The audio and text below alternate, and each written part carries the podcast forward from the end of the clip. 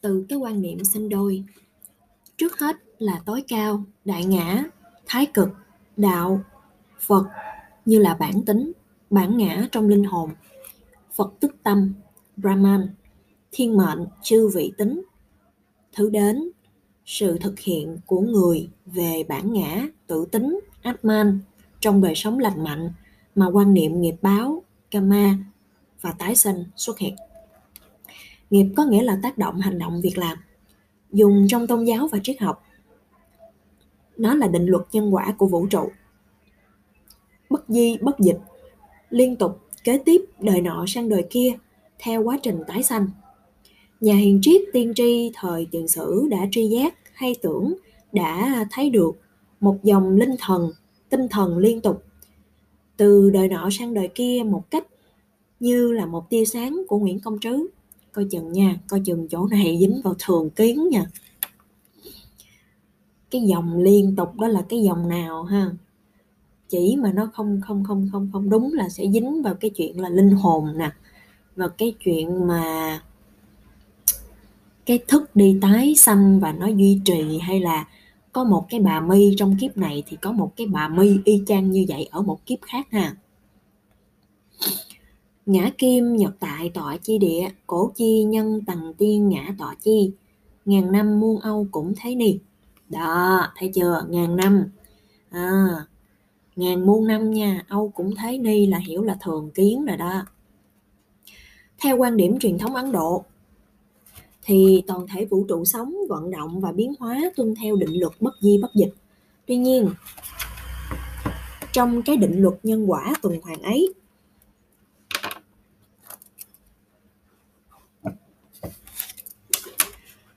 quả không phải chỉ giới hạn vào cái gì đã sẵn có trong nhân. Đúng như hai cái cây cùng một hạt, nảy sinh mà mỗi cây mỗi khác, vì thổ ngơi khác nhau, linh hồn nhân loại ti cùng bẩm trụ thiên mệnh mà ra, nhưng có kẻ lên cao tuyệt vời, có kẻ trị lạc hết sức, tùy theo duyên nghiệp của các kiếp trước.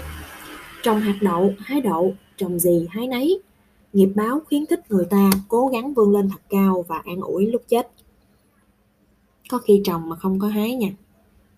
Vô hiệu nghiệp là có nha. Một, đa số đại chúng không suy nghĩ, chấp vào tự ngã thế gian, vật lộn và thất bại với đời, coi thượng đế như cái chi xa lạ, đáng sợ. Đấy là hạng sùng bái thượng đế nhân cách, bằng lễ nghi cúng dường. Đấy là trình độ tôn giáo lưỡng nguyên. Hai, trình độ cao hơn của một thiểu số tín đồ là hạng tín đồ không hề chú ý đến thế gian cầu tìm và đi đến thực hiện thượng đế như nội tại, đồng thời siêu việt thế gian. Đấy là tôn giáo nhất nguyên, có thuộc tính tương đối. 3. Trình độ cao đẳng nhất, để cho các đại sư phụ đã đạt tới đỉnh, mất hết ý nghĩa nội tại hay siêu nhiên. Khi mà cái ngã cá nhân đã tiêu trừ đến con số 0 và các ngài hòa hợp với một toàn diện, đấy là nhất nguyên thuần tí vẫn là ấn độ giáo nha quý vị cái quan niệm về sự tiến hóa của linh hồn. Tâm tính người có thể tu sửa đến cùng. Quan niệm ấy đem lại cái hy vọng về sự thành tựu rực rỡ tối cao.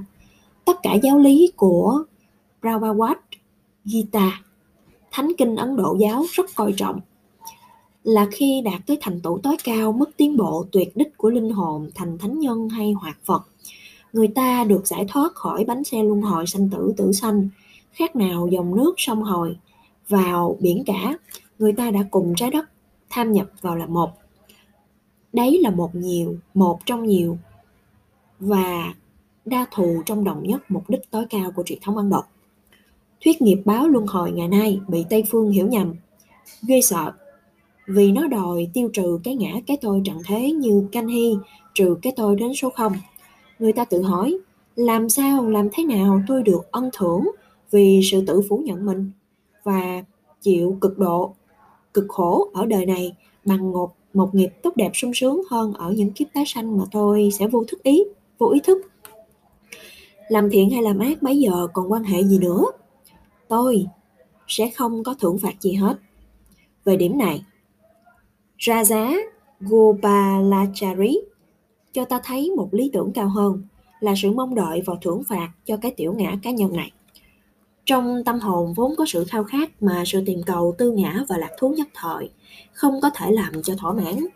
Truyền thống quê đa, tìm cầu một thế giới vị lai tốt đẹp, mà chúng ta là người xây dựng hiện tại. Chỉ do sự ích kỷ cố hữu, nó đòi có ký ức về bản ngã cá nhân, ở kiếp tái sanh, để làm động cơ cho một đời sống lương thiện đây cũng là luận điệu của lời cầu nguyện trong nhà thờ Hồi giáo. Nếu tôi cầu tìm Ngài để thoát khỏi đau khổ, địa ngục, thì hãy bắt tôi xuống địa ngục. Nếu tôi cầu tìm Ngài về hạnh phúc thiên đường thì hãy phủ nhận thiên đường. Nhưng nếu tôi tìm cầu Ngài chỉ vì Ngài thôi, bấy giờ hỏi Thượng Đế, hãy tự biểu hiện cho tôi thấy Ngài. Ồ, cái Thượng Đế này mà hiểu là cái sự thật cao tột và tối thượng là nó xịn lắm luôn á hả? Cái giáo lý ấy có vẻ quá cao siêu, cam go cho phần lớn người Tây phương, vốn cố chấp vào tự ngã vị kỷ. Cá nhân là tinh thần tổ truyền của văn hóa lưỡng nguyên. Nhưng sự cất cánh bay lên của cái ta đến cái ta lớn, cái đơn nhất đến cái thuần nhất vốn là bước cô đơn, tối đen sâu thẳm của các bậc sư phụ đông cũng như Tây. Còn thầy tổ nha. À. Đấy là tiếng tơ lòng cao siêu của ờ, Phúc siêu thần nhập hóa. Dừng chân đứng lại trời non nước, một mảnh tình riêng ta với ta, thanh quan. Hay là, người có biết ta chăng hay chớ, chẳng biết ta ta vẫn là ta. Linh Khâm Bảo Hợp Thái Hòa, Nguyễn Công Trứ. Ông này thích dẫn thơ ha. Thánh Steinchen de la Croix nói về cái đêm đen tối của linh hồn Giêsu nói về con đường đạo thì hẹp, chỉ để cho thiểu số lọt qua được thôi. ta hay đạo đa dạy rằng tới đích thì có cả một phần thưởng lớn lao, đầy tràn viên mãn của sự mất hết ký ức về cái ngã vị kỷ nhỏ nhen ganh tị chấp trước mà hòa nhập vào cái siêu thức về một cái vĩnh cửu thái cực vô cực vậy. Đấy, chẳng phải là ý vị tiên phong cho thiên đường quê đa mà ngày nay chúng ta thấy trong sự sung sướng hân hoan khi chúng ta tự hiến thân cho một lý tưởng vĩ đại cho đại nghĩa dân tộc hay nhân loại đấy ư.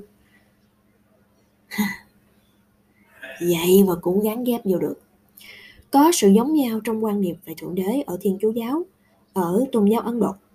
Giáo lý mở đầu kinh cầu Âu Tây như tiếng Anh, thấy có viết Chỉ có một Thượng Đế chân thật, linh động, vĩnh cửu và vô hình phân bổ hay đam mê toàn năng toàn trí toàn thiện đấng sáng tạo bảo tồn tất cả sự vật hữu hình và vô hình trong căn bản điều ấy tương tự với quan niệm ấn độ giáo về brahma, đại ngã và cũng như thiên chúa giáo có quan niệm tương đồng tính của thượng đế, thần linh có ba ngôi, ba nhân vị, thì ở ấn độ giáo, trong đồng nhất tính của brahma, đại ngã, có ba ngôi tam, là nhất là brahma, vishnu và Siva là những biểu hiện của tối cao trong mực thước hiểu biết của loài người. Danh từ nhân vị của Thiên Chúa Giáo là do mặt nạ của diễn viên trên sân khấu Hy Lạp để diễn đạt cho khán giả tính chất của vở kịch ẩn náu bên trong. Cũng tương tự như thế mà các thần linh trong tôn giáo quê đà với những phẩm tính khác nhau để diễn đạt cho loài người cái tuyệt đối vô ngã Brahma siêu lên trên tất cả phẩm tính.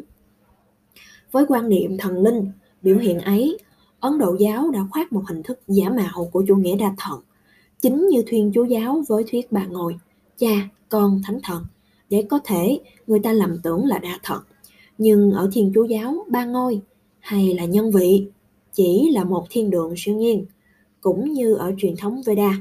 Tất cả những gì biểu hiện phiến diện về hình thức quyền năng chỉ là một ở Brahma, siêu nhiên thái cực. Cái đồng nhất thể thâm trầm trong quan niệm của Thượng Đế và Brahma làm cho chúng ta mạnh bạo chủ trương cái tín ngưỡng này là trong sự thật hiện cái đồng nhất. Ấy là không những Thiên Chúa giáo và Ấn Độ mà còn tất cả tín ngưỡng chân thành trên thế giới một ngày kia sẽ bắt tay nhau trong tình thân hữu, trên căn bản tâm linh. Mỗi tín ngưỡng nói một tiếng nói riêng, theo cách thức thờ phụng riêng, hoặc ở trong đền, trong chùa, trong miếu, trong nhà thờ.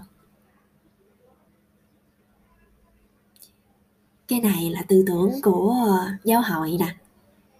Đa nguyên và kết hợp các cái tôn giáo nè kết hợp phải có một thằng làm anh làm anh cả chứ mà cái thằng đề ra cái ý tưởng kết hợp đó là thằng anh cả đó. Rồi có những cái nó tà, có những cái nó chánh có những cái nó tàu lao, rồi có những cái nó chân chánh mà đi ráp lại, rồi tôn trọng hết, rồi cạo bằng với nhau sao được? Vậy hả không một tín đồ của một tôn giáo nào có thể bước đến ngay một đấng tối cao. Hết thảy đều phải qua nhiều giai đoạn, nhiều trình độ mỗi trình độ là một vị thần, một ngẫu tượng, một phiến diện biểu hiện của thượng đế, tức là cái đồng nhất thể vậy. Một cơ bản sâu rộng nữa của truyền thống đông phương như ở quê đa Ấn Độ giáo, Phật giáo, là tín ngưỡng vào chân lý đại đồng. Và tất cả tôn giáo đều hướng lên và kết thúc vào thượng đế, khác nhau về triết học biện chứng.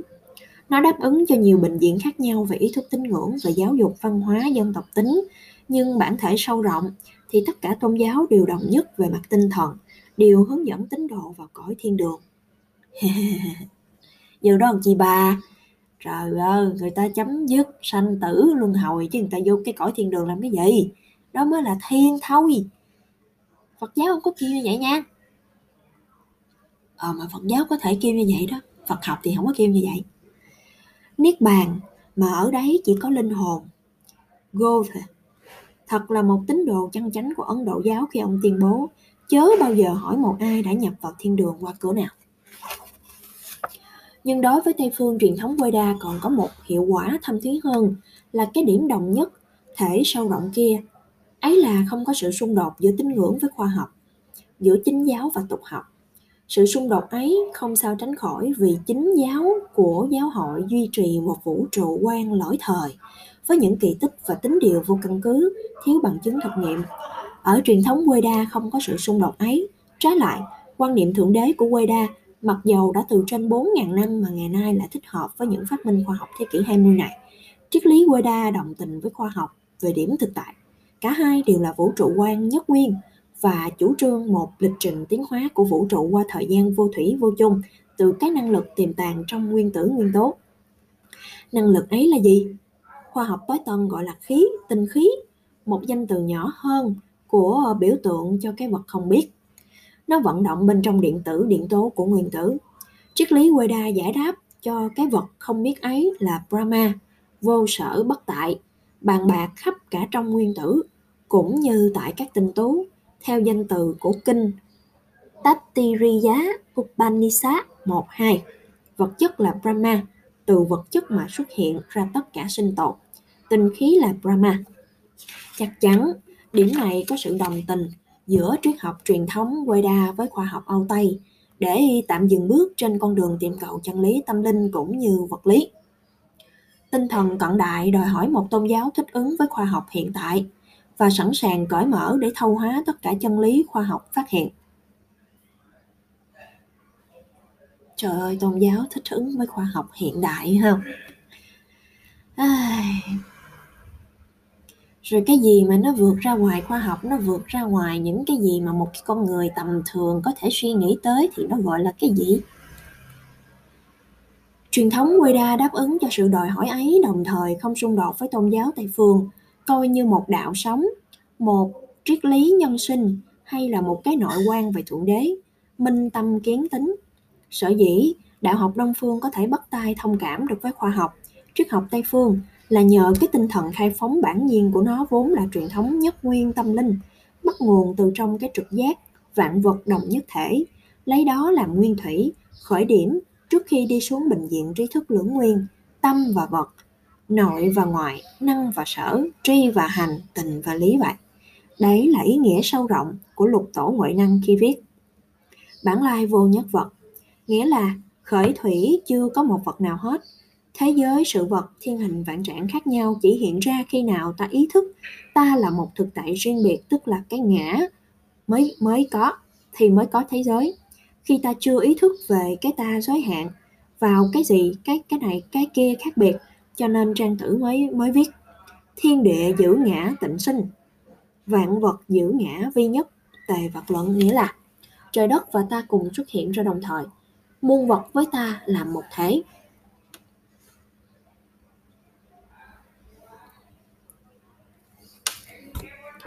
tới đây thôi ha. Quý vị à, phải ghi nhớ là chúng ta đang à, nói về ấn độ giáo. Cái Phật học hay là cái Phật giáo mà Nguyễn Đăng Thục đang sử dụng đó quý vị, thì nó vừa lai với lại Ấn Độ giáo, mà nó vừa lai với lại Phật giáo phát triển, truyền thống Bắc truyền. Cho nên, những cái gì nó nói như vậy đó, thì cũng phải cẩn trọng ha quý vị ha.